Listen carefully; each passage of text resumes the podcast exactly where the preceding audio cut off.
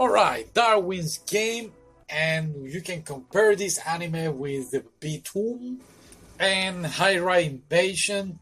They're kind of similar. You know, this guy gets to a game, or, well, actually, he get a mobile, uh, an app, and he press the app, and he enters the game and the game is a survival game. They have to survive. They have to kill each other. Each player have to kill each other in order to survive and finish up the game, or go ahead and kill the headmaster or the game maker or whatever. So our main character, he's over there. He's like, oh, what the heck is going on? And they have special abilities. Uh, some of them can control either plants, others can burn like fire, and a mechanic can create things. It's kind of cool. Others can read minds. Read minds, was it? Or tell if they're lying to them or not. But anyway, you get the whole idea. The idea is basically to survive, and they eventually will unite forces and make clans in order to fight with other clans. It's very cool anime. I mean, same thing about Btooom. You know, they have to either trust somebody in order to survive this game. Uh, Btooom was more like survival.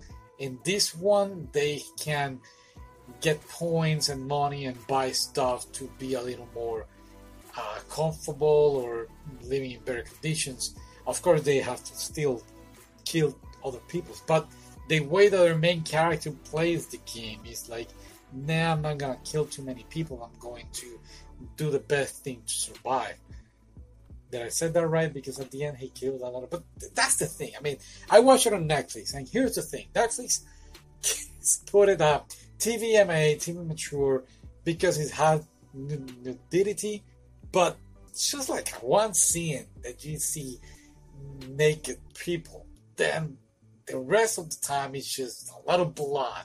So it's kind of like more blood than um, sexual stuff in it. Um, what else? I love the characters. Each character is like unique. Uh, there is one character here that is a girl that is also like possessed with her twin brother.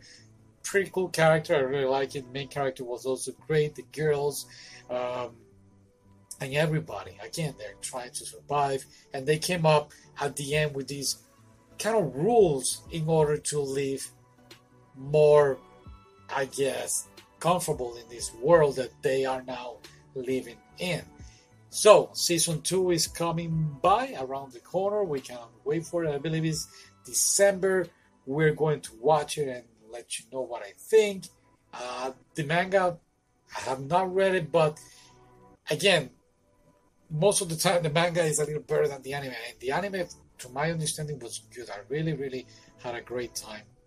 And I'm pretty sure the manga is also very psychological because there's some aspect here that regarding killing people that eventually is going to affect you or losing somebody that you care of.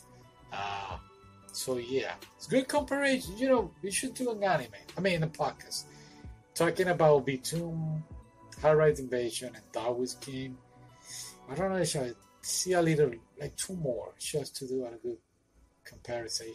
I don't know. Maybe I will never do it. Who knows? I'll let you know. Anyway, Thank you for listening. I'll see you next time.